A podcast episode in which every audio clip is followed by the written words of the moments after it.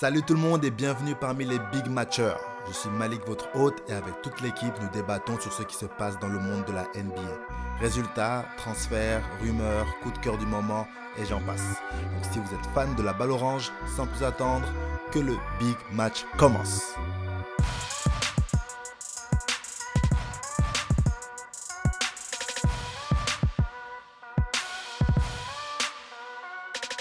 On va parler arbitrage NBA. Certains le trouvent trop soft, d'autres trop sévère. Et il y en a même qui trouvent que les arbitres avantagent un peu trop les Los Angeles Lakers. Ensuite, on va donner nos favoris pour la seconde partie de la saison et pourquoi. Comme troisième sujet, on parlera Play-In.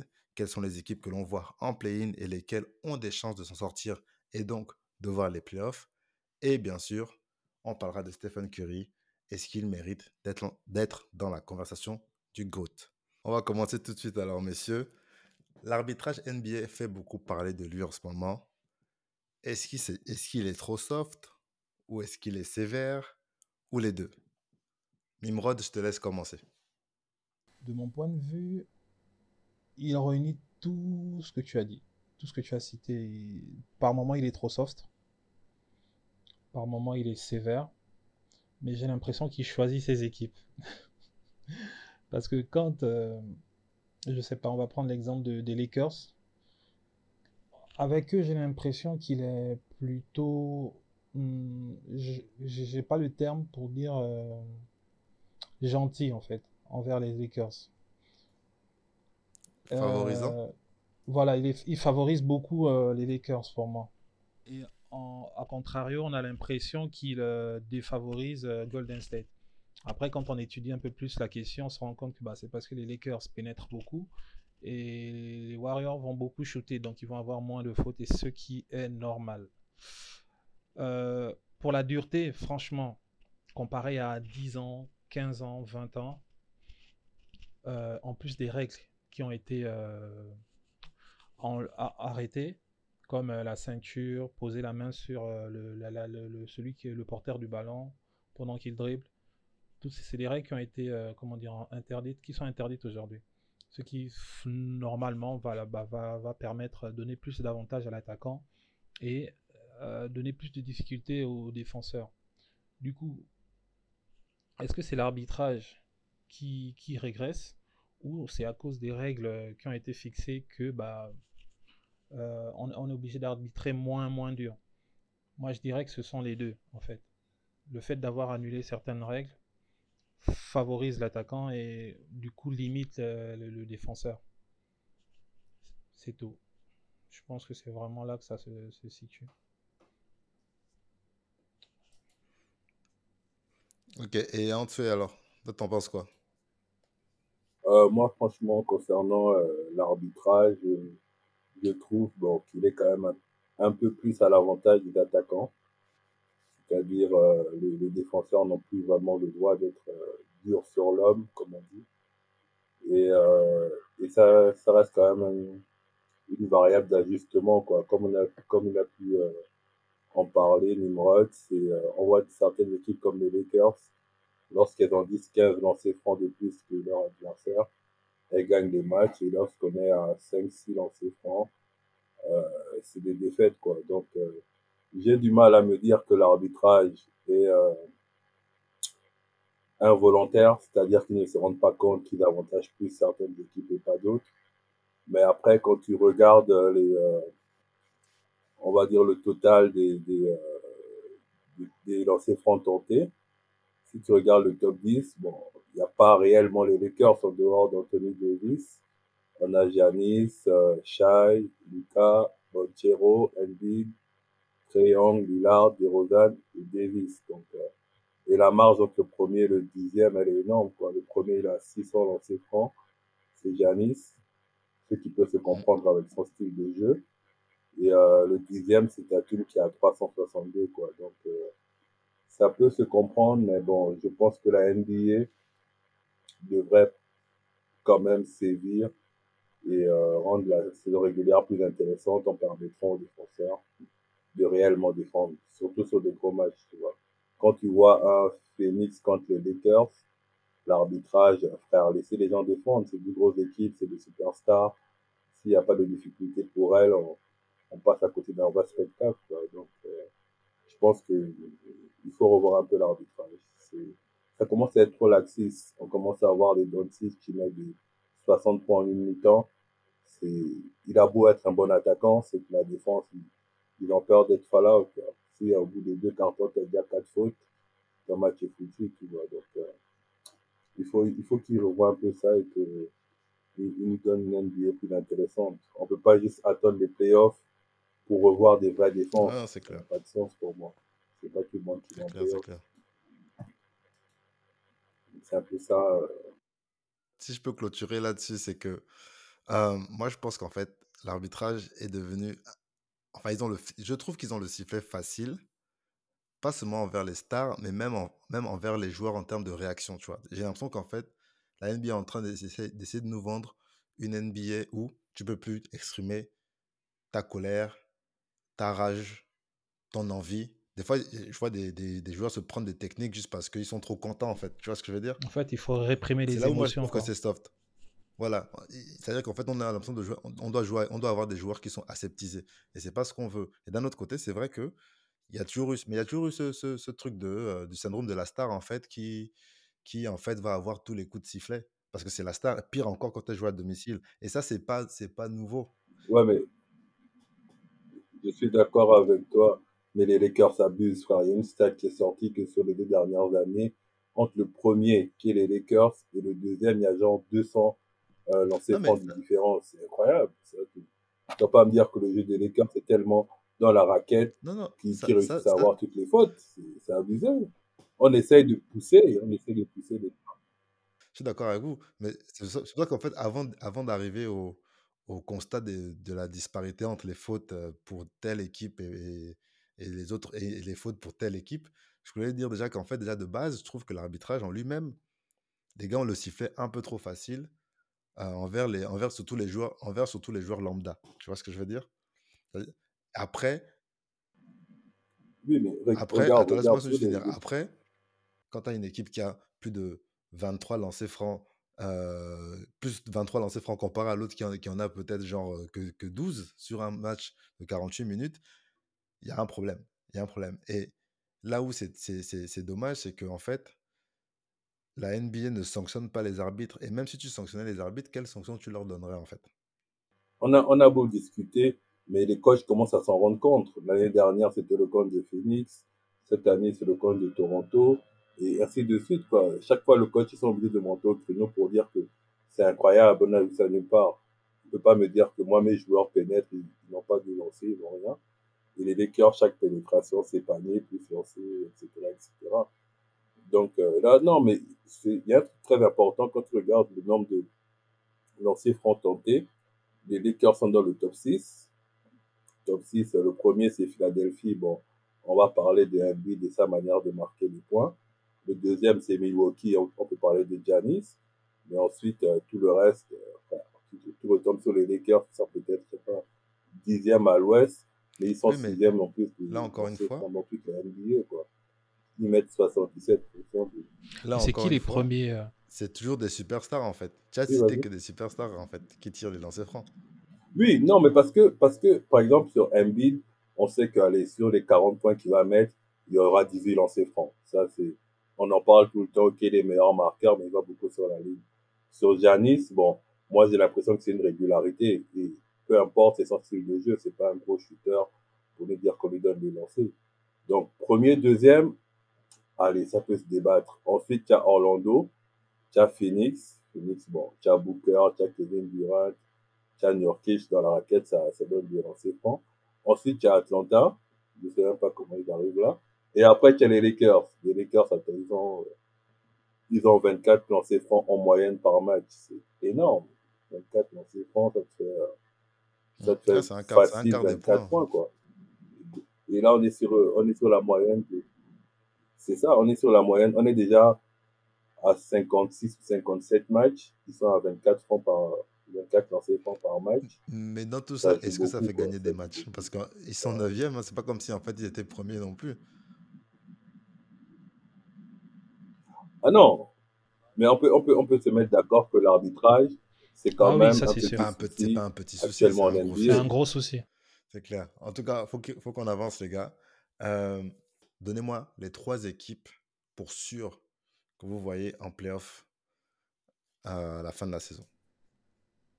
Dans chaque conférence. Au sortie du tournoi de play-in, c'est ça ? Ouais, ils ne seront pas... Enfin, toutes les équipes qui vont aller en play-off sans les play-in, sans passer par les play-in. Les trois équipes pour vous qui seront sûres en play-off sans passer par les play-in. Trois par conférence. Ben, à l'Est, Boston, Milwaukee, Philadelphie, je pense vraiment qu'ils iront malgré tout. Bon, là, c'est un peu facile. Hormis ces trois-là. Hormis les trois... C'est un peu facile, ils ont déjà... Bah, Cleveland. Ouais. Cleveland, Orlando. Ouais, mais Cleveland, ils sont Orlando, je ne suis pas sûr qu'ils ne feront pas les play-in. Orlando, play-in, hein. Orlando... Waouh. Miami. Cleveland, Miami. Moi, je ne suis même pas sûr que Philadelphie est en play-in. Qui d'autre à l'ouest? Parce que Philadelphie, il reste 20 matchs, ils ne sont pas loin des play-in. Non, revois le classement. À l'ouest, je vois, donc, hormis les trois premiers qui sont Minnesota, OKC, Clippers ou Denver. Je ne sais plus trop. Denver, alors, donc, du coup, je vois les Clippers aller direct. Ouais. Je vois qui d'autre? Bon, waouh, j'ai un trou de mémoire là. T'as les Kings, les Clippers, les Suns, les Pelicans. Voilà, les donc c'est exactement. Donc Clippers, Kings, Dallas. Ok. Ouais. Donc tu envoies les Lakers en play-in pour sûr. C'est pas moi, hein, c'est eux-mêmes. Et toi, en dessous, toi tu vois qui toi, à l'Est? À l'Est, franchement, il n'y a pas de surprise, hein. On va dire Boston, Milwaukee. Non, ça c'est le top 3, on connaît déjà. Peut-être New York pour la petite nouveauté. On ne veut pas dans le top 3. Aussi... Ouais, mais pour sûr, je pense Miami ira. Miami, je n'ai pas de doute dessus. Les Pacers, Philadelphie, je ne sais pas trop. Donc je dirais Philadelphie, mais si Orlando tient bien, il peut bien prendre la place de Philadelphie. Quoi. Ah donc je ne vois pas Cleveland y aller direct. Ouais, c'est très serré, Si, en premier. En tout cas, moi, à l'ouest, pour faire facile. Non, en fait, pas les équipes top 3. C'est-à-dire, quelle équipe tu vois aller directement en play-off, à part le top 3? L'équipe, bon, c'est plus l'inverse. Quelle équipe je ne vois pas en play-off? C'est-à-dire, je ne vois pas Dallas. Ils ont beau être bons comme quoi, Curry, Irving et Doncic. Pour moi, ils ne devraient pas être 8e à ce moment de la saison. Et ils sont très collés aux Lakers et à New Orleans. Donc, ça peut être très difficile, vraiment. Et les Warriors, encore, si un petit réveil de leur part. Oui, mais... Alors, attends, on va faire autrement. On va passer au play-in. Pour être qualifié pour les play-in, il faut être 7e, hein, c'est ça, non? Non, de la 7e à la 10e place. C'est ça, il faut être 7e, 8e, 9e, 10e. Ok, d'accord. Ouais. Bon, à l'ouest, entre les Pelicans, les Mavericks, les Lakers et les Warriors, qui se qualifient pour les playoffs? Waouh, parce que c'est vrai que la configuration, c'est qu'elles vont s'affronter en fait. Ces équipes sont susceptibles. Waouh. Non, moi je pense que les Warriors vont tout faire. Attendez, on arrête la saison aujourd'hui. Le classement c'est Pelicans 7e, Mavericks 8e, Lakers 9e, Warriors 10e. On arrête aujourd'hui. Selon vous, qui passe?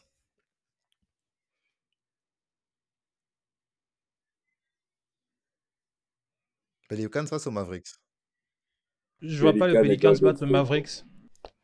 Parce que Dallas... Je ne vois pas les Pelicans battre les Mavericks. Ouais, moi pareil, je vois pas les Pelicans. Tu as la fragilité de Ingram. C'est ça. Perso, je vois pas, même en termes de roster, je ne vois pas New Orleans éliminer Dallas. Ils se sont renforcés à l'intérieur en défense. Donc, franchement, non, je vois pas. Moi, je vois Dallas en favori. Voilà. Vas-y, vas-y. Non, non, mais t'as raison, t'as raison. Moi, je vois Dallas en favori et je pense que si les Pelicans se qualifient, c'est des victoires serrées, genre au buzzer, tu vois. Ouais, Genre c'est ça. Juste. Parce que, en fait, c'est pas une équipe. Non, En au fait, buzzer, pour moi, je moi, pense que les Pelicans, c'est pas passe. une équipe qui a la culture des matchs à élimination directe. Du coup, là, sur ces trucs-là, même les Lakers, je les mettrais devant les Pelicans parce que LeBron, Davis, ils savent y faire, en fait. Ils connaissent le chemin jusqu'au titre. Donc, ils ont beaucoup plus d'expérience que des. Non, Golden c'est State aussi. Golden State pour Golden State. Golden State aussi. Parce que ce qu'on oublie, c'est que, par exemple, pour que les Lakers aillent en playoff, il faut qu'ils battent Golden State et qu'ils battent soit Dallas ou New Orleans. Donc, eux, ils ont deux matchs à jouer, alors que Dallas ou New Non, Orleans, non, c'est ils ont sûr, juste c'est un sûr. match à gagner, quoi. Moi, Golden State, je les vois C'est ça, taper c'est la Dallas. match. Moi, je pense que En fait, Golden State, C'est je les vraiment vois y aller, parce qu'ils connaissent aussi le chemin quand ils sont en mode playoff. Mais ça va être très serré. Franchement, j'ai hâte d'arriver au play-in parce que je m'étais pas rendu compte que cette année, bah, ce sont ces quatre-là qui sont concurrents directs parce que je vois pas Utah revenir sur Golden State. Donc moi, pour moi, à l'Ouest, c'est Non, fait, c'est joué. Utah, je pense que c'est mort. Ouais, non, Utah, c'est mort. Même s'ils ont battu hier, Ouais, dans l'Ouest, c'est le pays des postes.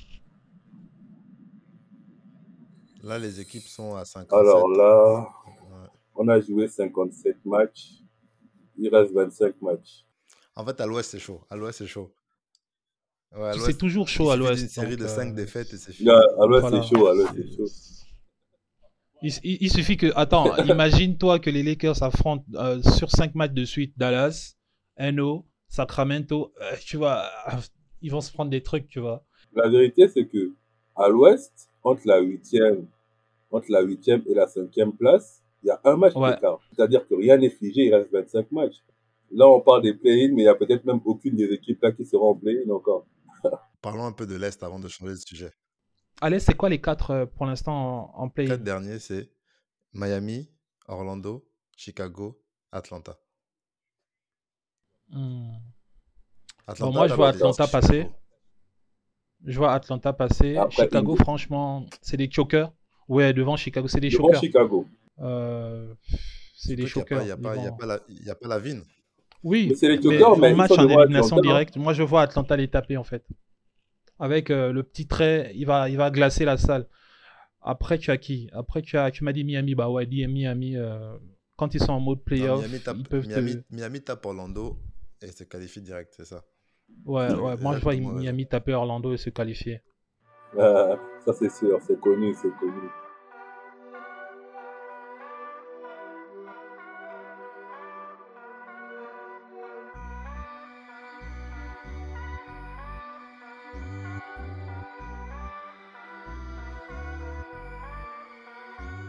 Nimrod nous fait le bruit depuis quelques jours là avec une question là. Est-ce que Curry doit être dans la discussion du GOAT? Le GOAT, c'est MJ, c'est Michael Jordan. Il n'y a pas à débattre. On ne débat même plus. En fait, lui, il est hors compétition. Il n'est même pas dans le débat. C'est les autres, en fait. C'est tous ceux qui vont être deuxième, troisième, quatrième. Maintenant, tu as le micro, Nimrod. Vas-y. Ah, le débat du GOAT.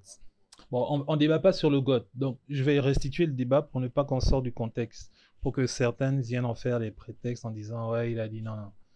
Le débat c'est est-ce que Stephen Curry mérite d'être dans la discussion du GOAT? Pour moi, c'est oui, à cause de plein de choses. C'est le joueur qui a changé le jeu de la ligue. Aujourd'hui, tout le monde veut shooter à 3 points. Pourtant, il y avait déjà à l'époque, comment il s'appelle, Reggie Miller, qui était un très bon shooter référencé à l'époque. Mais malgré tout, ça n'a pas changé le jeu et la vision de jeu dans la ligue. Curry l'a fait. Rien que pour ça, pendant l'ère LeBron James, un joueur, pendant l'ère de LeBron, va changer le jeu. C'est-à-dire... Vous vous rendez compte que LeBron, c'est le visage de la NBA. Bah, devant le mec qui est considéré comme étant le visage de la NBA, il y a un joueur qui va arriver avec son jeu et changer tout ce qui se faisait avant. Tout le monde veut shooter du parking maintenant. Il y a ça. Après ça, il y a le Unanimous MVP, le first et l'unique pour l'instant. Je ne dis pas qu'il est le GOAT, non, mais il mérite qu'on parle de lui comme un supposé GOAT, un des meilleurs de tous les temps. Un prétendant, ouais. Aujourd'hui, qui peut se lever aujourd'hui et dire que Curry n'est pas un des meilleurs de tous les temps? Si on va rien que sur le poste de meneur, pour moi, j'ai beau l'aimer, mais je fais qu'il n'est pas le GOAT. Je mets encore Magic devant. Je laisse Magic encore devant. Mais... Et une fois que tu as enlevé Magic, une fois que tu as enlevé Magic, pour moi, c'est Curry, tu vois. Sérieux. Après, les autres vont me parler de Westbrook, tout ça. Ok, c'est pas le débat aujourd'hui, on devrait en parler. C'est juste pour dire pourquoi Curry doit être dans le débat du GOAT. En plus de ça, il a 4 bagues, c'est-à-dire sur l'ère de LeBron. L'argument, c'était quoi? C'est que pendant la période de Michael Jordan, la meilleure équipe, l'équipe dominante et le joueur dominant. Donc le joueur dominant, c'était Jordan. La meilleure équipe, c'était les Bulls de Jordan. Pendant l'époque de Kobe jusqu'en 2010, de 2000 à 2010, la meilleure équipe, c'était les Lakers. Et le meilleur joueur, en tout cas, le visage de la ligue, c'était Kobe. Ensuite, après, on a eu LeBron James. Et, sauf que pendant l'ère de LeBron James, le meilleur joueur, c'est LeBron. Mais la meilleure équipe, c'est Golden State de Curry. Quelles sont les équipes qui ont pris le plus de titres sur la période dominante de LeBron James? Ils ont pris c'est les Golden State. Les équipes les plus titrées, c'est-à-dire... Golden State a 4 titres. De 2015 à 2022, l'équipe Golden State a pris 4 titres. 4 bagues. Les stats sont là pour eux. C'est ça mon problème avec le débat du GOAT. C'est qu'à un moment donné, on vient mettre les titres collectifs dans le débat en fait. Enlève les bagues. Faut enlever les bagues en fait. J'enlève la bague, mais ça j'en ai parlé dès le départ. J'ai dit l'argument qu'on utilisait pour descendre, l'argument qu'on utilisait pour descendre Curry, c'était le MVP des finales. Oui, il l'a eu en fait. À partir de là, il n'y a plus de débat. Bien sûr qu'il rentre dans le débat du GOAT. Je ne dis pas qu'il est le GOAT, mais il mérite de rentrer dans le débat. Après, je vais vous écouter. Tu as raison. Curry mérite qu'on parle de lui en tant que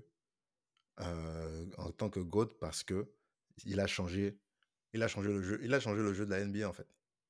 Il a redonné vie aux 3 points, il a amené une autre dimension au tir à 3 points.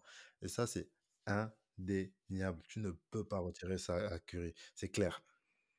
Maintenant, si on parle d'un point de vue individuel purement, on enlève le fait que on garde le fait qu'il a impacté la Ligue. En fait, pour moi, il y a plein d'autres joueurs aussi qui ont impacté la Ligue à leur niveau, même s'ils n'ont pas permis aux gens d'imiter leur jeu. Pour moi, Vince Carter, si tu me parles d'impact, Vince Carter a eu un impact sur la NBA terrible. Allen Iverson a eu un impact sur la NBA terrible. LeBron aussi, c'est juste que ils n'ont peut-être pas changé. Bien sûr, je me rappelle à l'époque d'Iverson. Mais en fait, oui, je vois, mais l'impact d'Iverson, c'est vrai dans le jeu, mais il va plus être en dehors du jeu parce que tout le monde voulait s'habiller avec des non, mais même dans le jeu, regarde le type de meneur qu'on a juste après. C'est maintenant que les meneurs recommencent à faire des passes, mais sinon c'était le type Iverson, scoring, drive et tout. Et c'est peut-être pas seulement Iverson, quand tu regardes les Steve Francis, les Marbury, tous ces meneurs de l'époque, ils avaient un peu toute cette attitude-là, mais bon, c'est Iverson qui a le plus c'est vrai. Dominé sur la période. C'est ça. Aujourd'hui, tous les gamins veulent shooter du parking. Oui. Oui, non, mais c'est sûr que chaque joueur apporte quelque chose. Moi, j'espère... Maintenant Vas-y, André. Moi, il y a un argument que je veux revenir sur le titre collectif. C'est, tu me parles de Curry, mais dans ce cas, on peut dire que Tim Duncan, c'est un GOAT. C'est un GOAT. Si on parle du collectif, que ce soit le titre collectif ou individuel ou en finale. Bien sûr que c'est un GOAT. Duncan, c'est un GOAT, non. Il n'y a pas de discussion. C'est pas, on peut dire, pour moi, c'est un GOAT. On ne mettra jamais. Pour moi, c'est le meilleur. Pour moi, Duncan, c'est le meilleur intérieur all-time. Bon, non, il y a Olajuwon. Il y a Hakim. Il peut être GOAT, mais on ne l'a jamais. Duncan en premier, Jordan deuxième.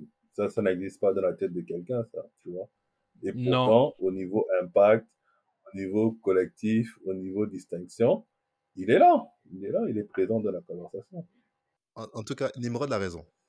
Non, Curry, il a des arguments. Franchement, Curry, il va rentrer top 5 all-time. Moi, je suis sûr qu'il y aura un Curry dedans. Et je pense qu'il a sa place. Et je pense qu'il a réellement sa place. Je ne suis pas son plus gros fan, mais quand tu regardes l'impact, le run, l'image, la loyauté à sa franchise, ce genre de trucs, il mérite d'être top 5 all-time. Pour moi, en tout cas. Pour moi, il mérite largement. Merci. Mais c'est pas le GOAT. C'est ça. Il est dans le top 5 facile pour tout ce qu'il représente, tout ce qu'il a apporté. Et même pour ça, le jeu qui continue de jouer actuellement, hein, c'est pas donné à tout le monde. Donc, il mérite largement. Mais en termes de distinction, allez, si on parle de ça pour définir le GOAT, je ne pense pas qu'il faudrait mettre Curry dans la conversation. Mais ça, c'est autre chose. Pour moi, à l'heure actuelle, par exemple, un Giannis, à titre personnel, hein, il a plus fait que Curry en termes d'apport dans son équipe. C'est-à-dire, j'ai encore regardé son documentaire il y a 2 jours. Tu vois tout ce qu'il a représenté pour Milwaukee, toute l'évolution qu'il a eue. Il a rapporté le titre. Il est meilleur défenseur. Il est MVP des finales, il est machin. Il représente beaucoup plus pas de valeur, mais en tout cas, beaucoup plus d'intérêt qu'un Curry qui a souvent été très bien accompagné. Je dis pas qu'il a appelé des gens, mais il a l'avantage d'être dans une bonne équipe, déjà expérimenté. Ça revient à ce qu'on disait, en fait. Les titres collectifs, c'est un autre débat. Mm-hmm. C'est un autre débat. C'est trop compliqué parce que oui, je suis d'accord. Il y a trop de trucs qui rentrent en jeu, en fait. Voilà. Il y a trop de paramètres à prendre en compte. C'est le général manager, c'est la ville, c'est les finances de l'équipe, c'est les infrastructures, c'est les entraîneurs que vous avez, c'est tout ça en fait qu'il faut prendre en compte pour un titre en fait. La motivation. Donc pour moi, le mindset, tout collectif dans la discussion pour te faire rentrer dans le classement des GOAT. Du GOAT. C'est ça pour moi. Mais la preuve, c'est ça qui fait que Michael Jordan, pour moi, est intouchable. Seul, c'est que trop. Quand tu regardes tous ces titres de meilleur marqueur, tous ces titres de défenseur de l'année, MVP, le seul qui a refait ça aujourd'hui, c'est Giannis. La même année, il est meilleur défenseur, MVP, et je ne sais pas s'il gagne le titre derrière. Tu vois, mais c'est ça. Tu as ces récompenses individuelles que il a mis la barre haute, tu vois. Les gars, petite parenthèse. Petite parenthèse, il faut qu'on s'arrête. Ça fait 50 minutes, on avait dit 35. Faut qu'on s'arrête. Ouais, non, j'ai fini dessus. Mais au moins, on est tous d'accord sur le fait que Curry rentre dans la discussion. On est d'accord avec ça. Non, pour finir, je vais dire, n'oubliez pas, surtout si vous avez le temps, il y a le documentaire de Giannis sur Prime. Il est très intessant. Franchement, allez suivre. Je vais regarder, merci. J'avais même pas l'info. Je vais checker ça et on pourra en parler ici. C'est sorti cette semaine-là, mais franchement, c'est énorme. Ça, moi, je le mets devant Curry. D'ailleurs, aujourd'hui, on est en train de critiquer Thanasis, mais Thanasis était bon avant Giannis. Hein? Giannis était au banc. Ah là là. Non, la nuit est dure. La roue tourne, mon ami, la roue tourne. Juste pour vous dire merci de nous avoir écoutés. Merci pour le soutien. Merci pour les likes, les commentaires qui nous permettent de nous améliorer. N'hésitez pas à envoyer vos questions et idées de sujets. Nous sommes preneurs. D'ici là, portez-vous bien. Big Match est bien, mais tranquillement, tranquille. Hein. Allez, ciao, ciao.